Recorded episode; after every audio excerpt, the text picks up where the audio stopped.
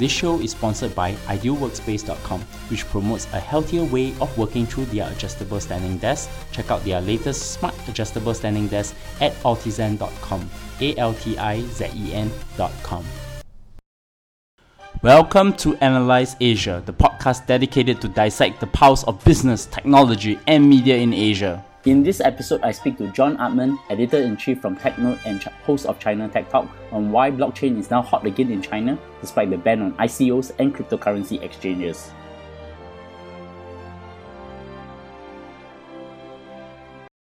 Hi, John. Hey, Bernard. How are you doing? Yeah, it, it's finally turning into spring. We had a bit of rain recently, but it's finally turning into nicer weather here in Beijing. Yes, and I was here a week earlier to catch up with you at where you were working last week in Beijing, right? Yeah, yeah, it was great to see you. I think that was that's actually the first time that we've talked face to face. It was great being able to uh, to host you in our in our office for, for just a little while. And then, of course, the week before, I met your co-host, Matthew Brennan from China Tech Talk. So that was like two weeks in a row. I just managed to catch up with my two favorite people in China. Well, thank you for that. And I'm talking to John Artman, editor-in-chief from TechNode and host of China Tech Talk, and I think the Noteworthy podcast, right? Yeah, yeah. So we do we do two podcasts. Since our last conversation, what have you been up to? A lot. Uh, I'm not quite sure when this when this episode is going to be released, but we are just in the middle of getting ready for TechCrunch Hangzhou, which is going to be, there, there's some pre-events uh, that'll start on the thirtieth, June thirtieth, and then kind of main conference is from July second and July third. So the content team, you know, we're in charge of everything that you see on stage, inviting the guests, figuring out the topics, actually doing the onstage moderating. And so both the Chinese and English teams are are scurrying around trying to get speakers confirmed, trying to figure out what, what we can talk about and all that fun stuff. And then, of course, on top of that, we've launched uh, an event series, a smaller event series for TechNode English. We just had a meetup a couple of weeks ago here in Beijing. And then this week, on May twenty-fourth, we are having an an educational event, if you will. So we'll be we'll be having some presentations and then a panel discussion about uh, cross-border and cross-cultural branded communication. And then, I mean, oh my gosh, I mean, everything else, you know, everything else that I usually do on top of that.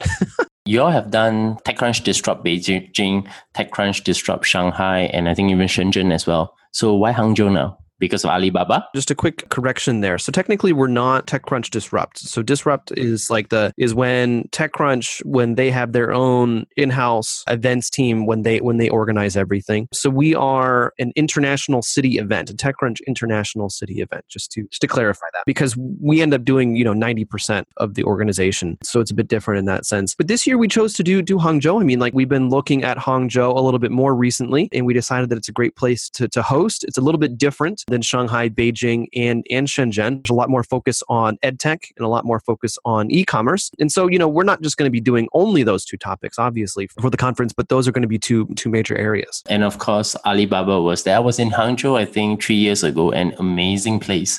And at that point in time, they were starting the Cloud City, where they invited startups to come to leverage on the Ali Cloud services and also building up companies from there. So today, I would like to talk to you on an interesting subject. I thought you brought it up, and I think I'm going to be very spontaneous because I didn't know you've been working on this topic. It's about blockchain in China.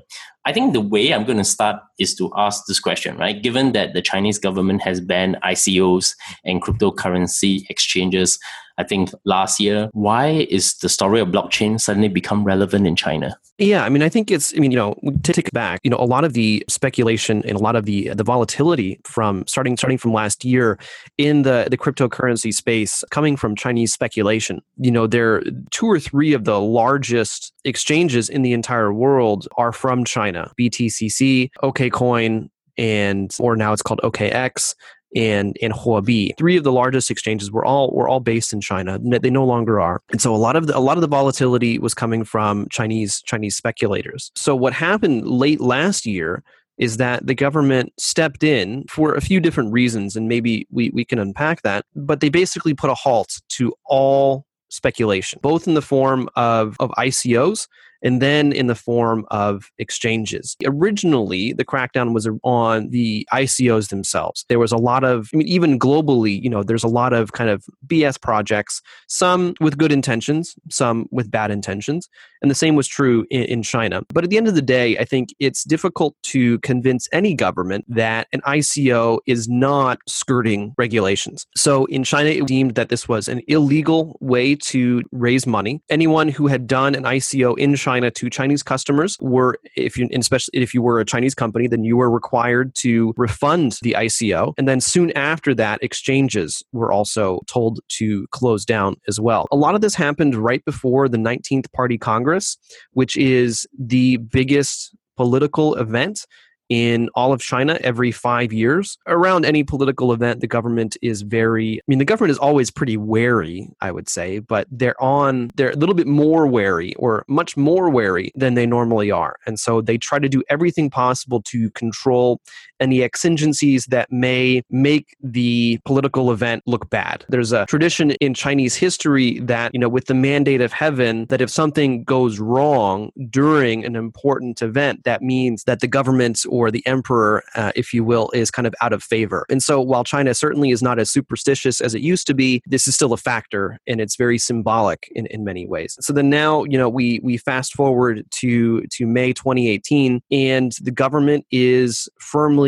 behind blockchain. Um, you can see that many cities are setting up their own blockchain funds, and the government, even the central government, is becoming much more vocal about supporting blockchain development. Just to unpack a few things here. Banning I C Os, I think I can understand why the Chinese government moved ahead to do that, because they want to stop speculation. And in fact, there are a lot more scams. Probably now I could say ninety-nine percent of the I C Os are just B S, and then probably one percent really worked. But I think the cryptocurrency exchanges was a little bit more extreme. Why did they want to ban that, given that I think things like Bitcoin, Ethereum, like coins that are pretty mainstream in the cryptocurrency markets? Yeah, so a lot of it was the volatility. So I mean, there's there's always going to be, there's a few different questions that you can ask when you're trying to guess whether or not the government is going to allow or disallow something. And in the case of both Bitcoin and Ethereum, and blockchain to a certain degree as well, but in particular, these two protocols, they're completely out of the out of the control of the Chinese government. Bitcoin, it's almost impossible to actually regulate, in the sense that because there's no real, there, I mean, there are, of course, Bitcoin miners that do have a large say in kind of how things play out with Bitcoin, especially when we see like with a fork or something like that. You know, Ethereum is an actual company, so there might be a little bit more control that the, that the government could could put pressure on the Ethereum Foundation or, you know, a large company like ConsenSys or something like that. But at the end of the day, both of these currencies were, number one, completely out of their control. There's there's no employees, there's no there's no headquarters, there's no office that they could put pressure on. There was a lot of volatility in the market. And so again, a lot of this was coming right before the nineteenth Party Congress.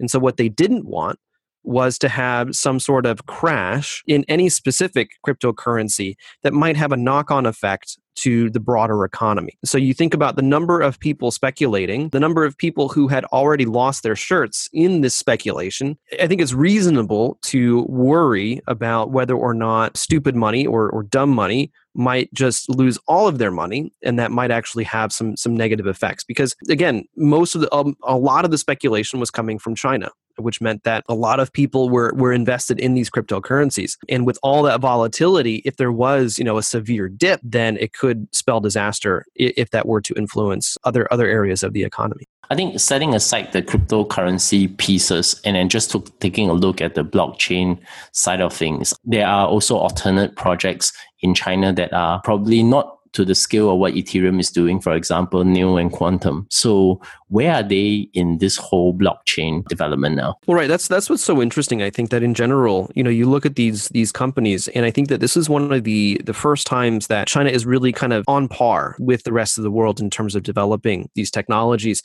And in many cases, even smaller, more specialized applications, even though they're not based in China, they're still very interested in being active in China to, to a certain degree. And so when we look at Neo, so N E O, and Quantum, these two in particular, I mean, basically what they're doing is they're trying to develop something similar to, to Ethereum. The interesting thing is actually that both of them, they have operations here in China, but they're technically not Chinese companies, even though a lot of their staff are, are Chinese. And so there is this kind of interesting tension that a lot of these earlier companies especially have of whether or not they're Chinese or not, how active they can actually be in China. Because at the end of the day, their ambitions are global. And that's what's really cool about a lot of these, especially these protocols that are trying to be platform protocols, trying to be, you know, the foundation for other decentralized apps, is that, you know, the technology is can really be used anywhere. And again, I think this is super interesting because it's the first time that Chinese developers are kind of running in parallel. They're on the same page, maybe a little bit ahead in some areas than the rest of the world. Where are the developments for blockchain going in China at the moment? Is it merely for like developing it for, say, something in the utilities energy space or something in like watermarking pictures? I think there was a very interesting application that I heard of that was in China that is used to watermark pictures using the blockchain. Yeah, I mean, so the government, I mean, at this point, you know, the government is, like I said, is very bullish uh, on the technology. We're seeing a lot of bigger companies looking at blockchain for, again, but globally, what big, big companies are looking at. Supply chain financing, as you said, watermarking, keeping records, and things like that. And so that's what's super interesting is because, I mean, again, all of these applications are are global. They're not really specific to China. And, you know, you look at J D, you look at uh, you look at Walmart. Alibaba actually has the most blockchain patents in the entire world, which is very interesting. Although they haven't really talked much about how they're using those patents. So again, I mean, I think that that, that basically what we're seeing in, in China is just kind of on par that with the rest of the world. It's only that in many cases, the, the technologies themselves seem to be being rolled out a lot, a lot faster.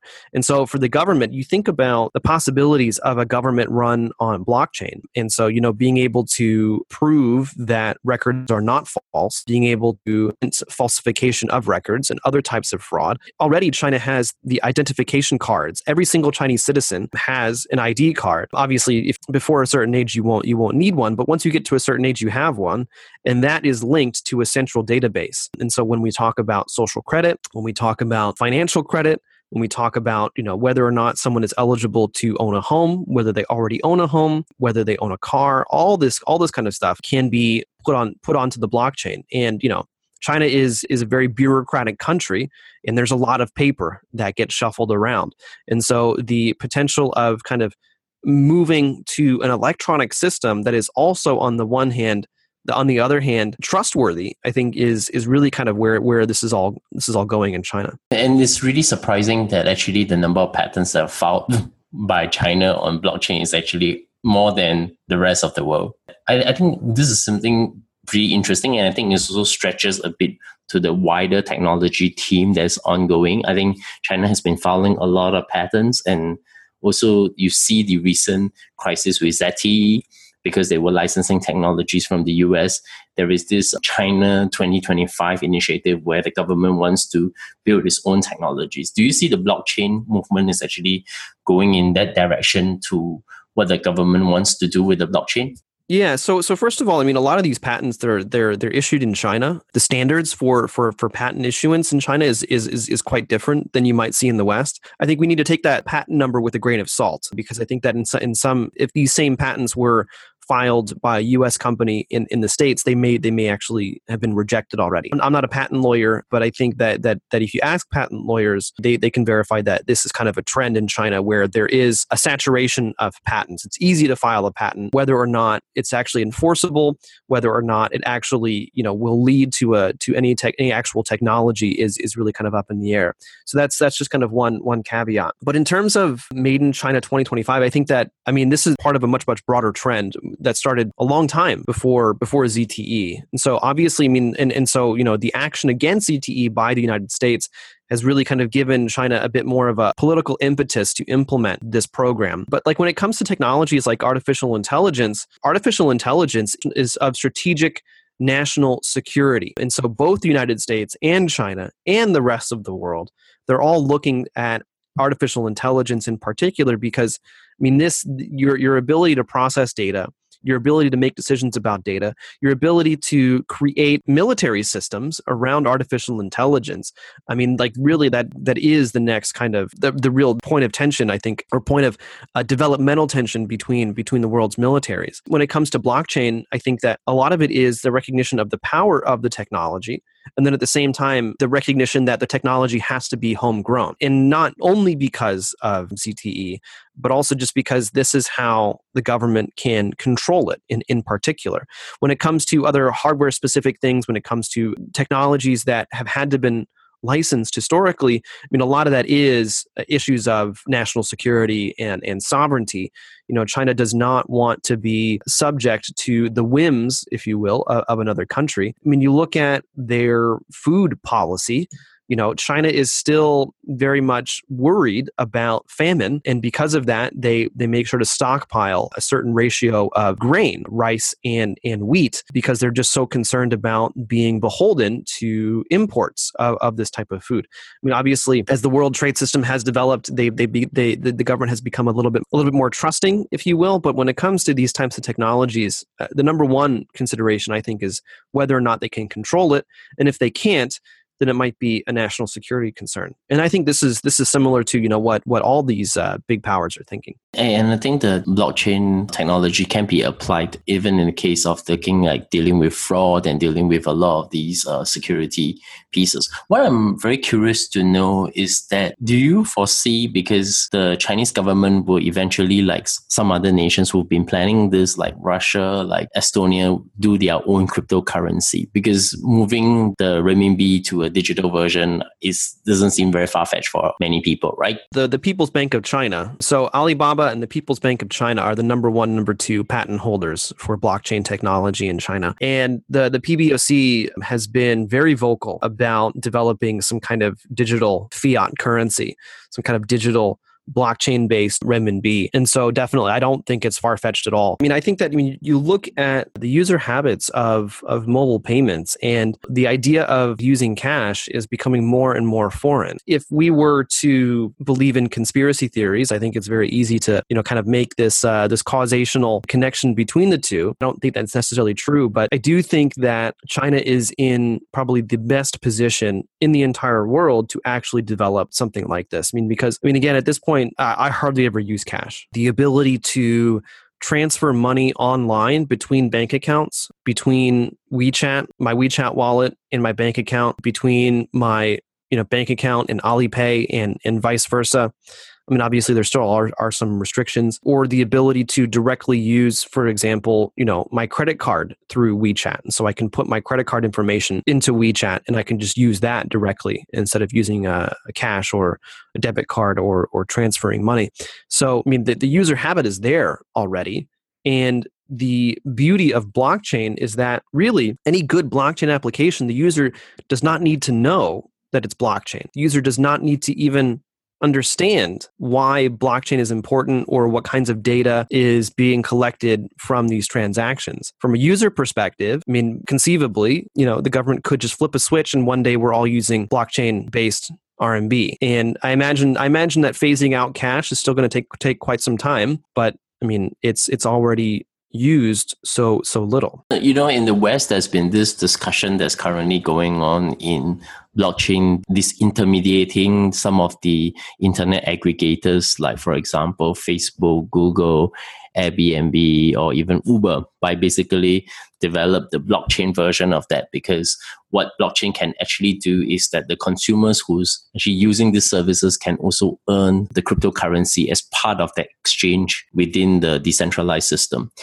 Do you foresee something like that happening in China as well? That's hard to say. Again, I think it all it all has to do with what it actually it is and how well it can be regulated. Again, I think that that the issue with any decentralization in China is is exactly that it's decentralized. And so I think that in terms of a political governance perspective, there's going to be a lot of gray areas, especially in the beginning, as these uh, decentralized apps begin to become more popular. It could even go to, the, to, you know, the way that things kind of always go in China, or at least they have recently, is that the big players start, you know, really kind of snapping up, or some of the, some of the smaller kind of dApp companies or they start making their own dApps and, and internal economies. And these companies, they they know which side their bread is buttered on. So they're not going to make, you know, a decentralized internal economy that goes against the the will of of the Communist Party. So so basically what I'm saying is that I think that it's it's really unclear how it's going to develop. But if I had to put money on it, I would say that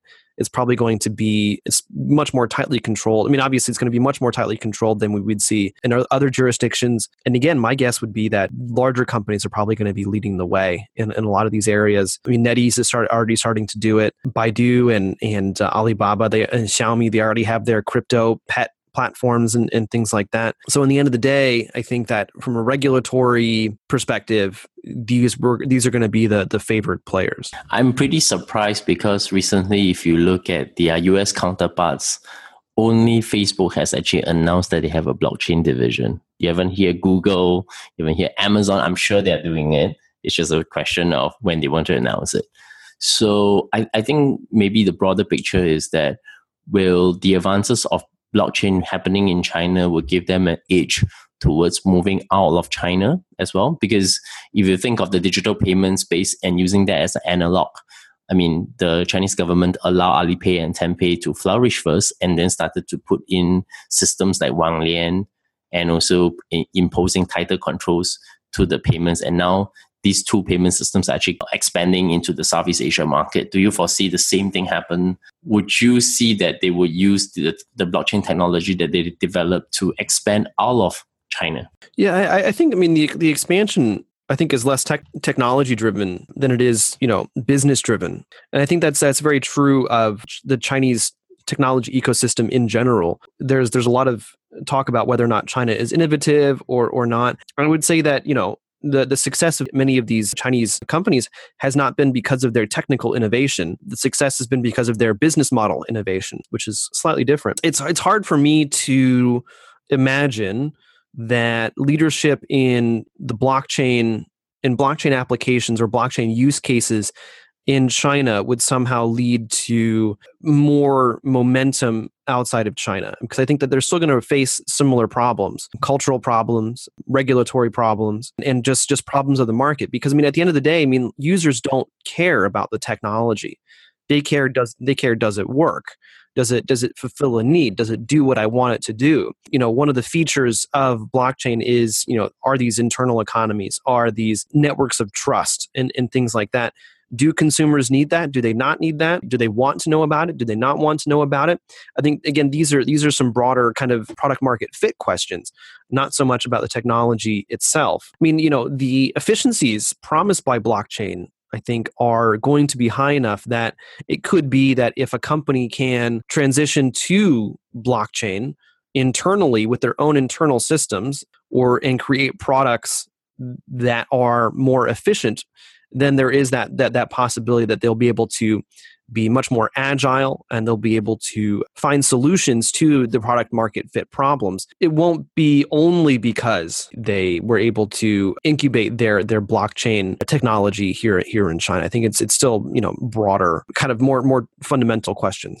So if you were to take a little crystal ball and then you try to shift it forward in the next one to two years, do you think that the blockchain development will be centered a lot more on private sector needs or government needs? I think it's going to be much more government needs, much more public sector needs. Okay, you look at the amount of money that governments around the country are are pledging, putting into investment funds and things like that. I mean, obviously, some of that is going to go to, to the to the private sector. But I think that if I was sitting in the government, I'm looking at blockchain, I'm saying, wow, this is going to make everyone's life so much easier.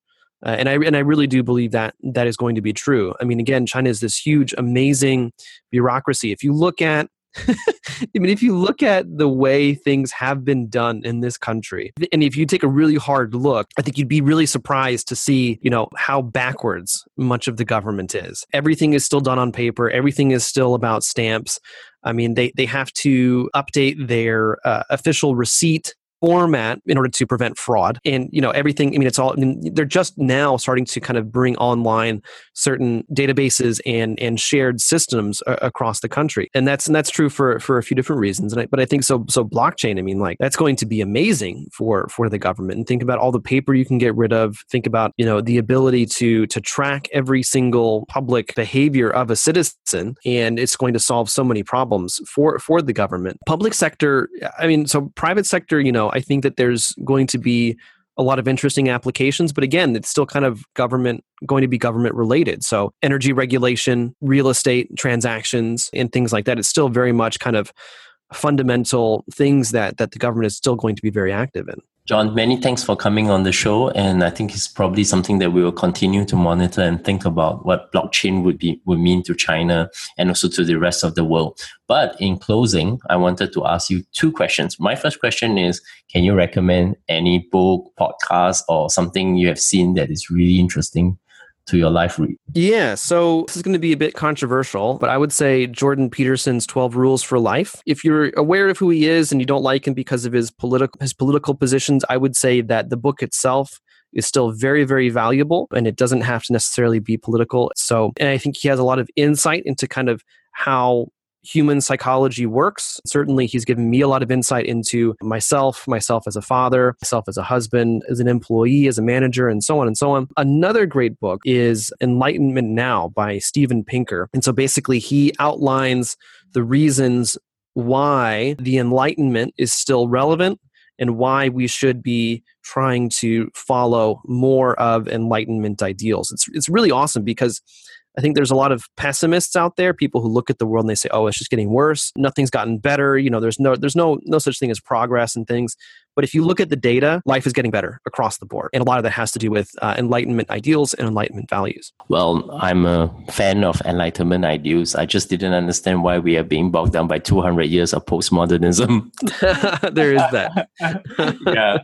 Well, I, I thought it would be interesting that I should put a book recommendation. And that came our common friend, Matthew Brennan. Is a Chinese book written in Mandarin called Teng Xun Zhuan, which is the story of Tencent from nineteen ninety-eight to two thousand sixteen. I have actually got a physical copy of the book thanks to one of my colleagues in the China office. And I was reading that on my way back. And I probably think that if you really want to understand the history of Tencent, this is the book to read. And my last question to you, John, how do my audience find you? Yeah, so uh, tech node dot com. I'm not so much, you won't see my name very often, but I'm in the background. Or if you want to get in touch, you can find me on LinkedIn or on Twitter. Uh, my handle is uh, at knows nothing. How about your two podcasts? And then, of course, I have two podcasts that I do. So one is uh, in collaboration with uh, Matthew Brennan at China Channel. That's uh, that's a weekly discussion, uh, an in-depth interview or uh, discussion between he and I about uh, pertinent topics with with China.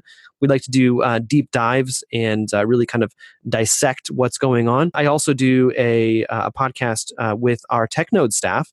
So every week, you know, our reporters publish super interesting feature stories that they put a lot of work into. And so we take the time to talk a little bit more about them, about the stories and kind of some of the interesting things that uh, that our reporters have found. And you can find me at Bernard Leung or at bernard leung dot com. Subscribe to us at Analyze Asia, A N A L Y S E Asia on Twitter, iTunes, Stitcher, SoundCloud, Acast, and everywhere else. And of course, drop me your feedback, recommend us on Overcast and Pocket Cast with a star or give us a five star on iTunes rating. So once again, John, thank you for coming on the show. Thank you for having me.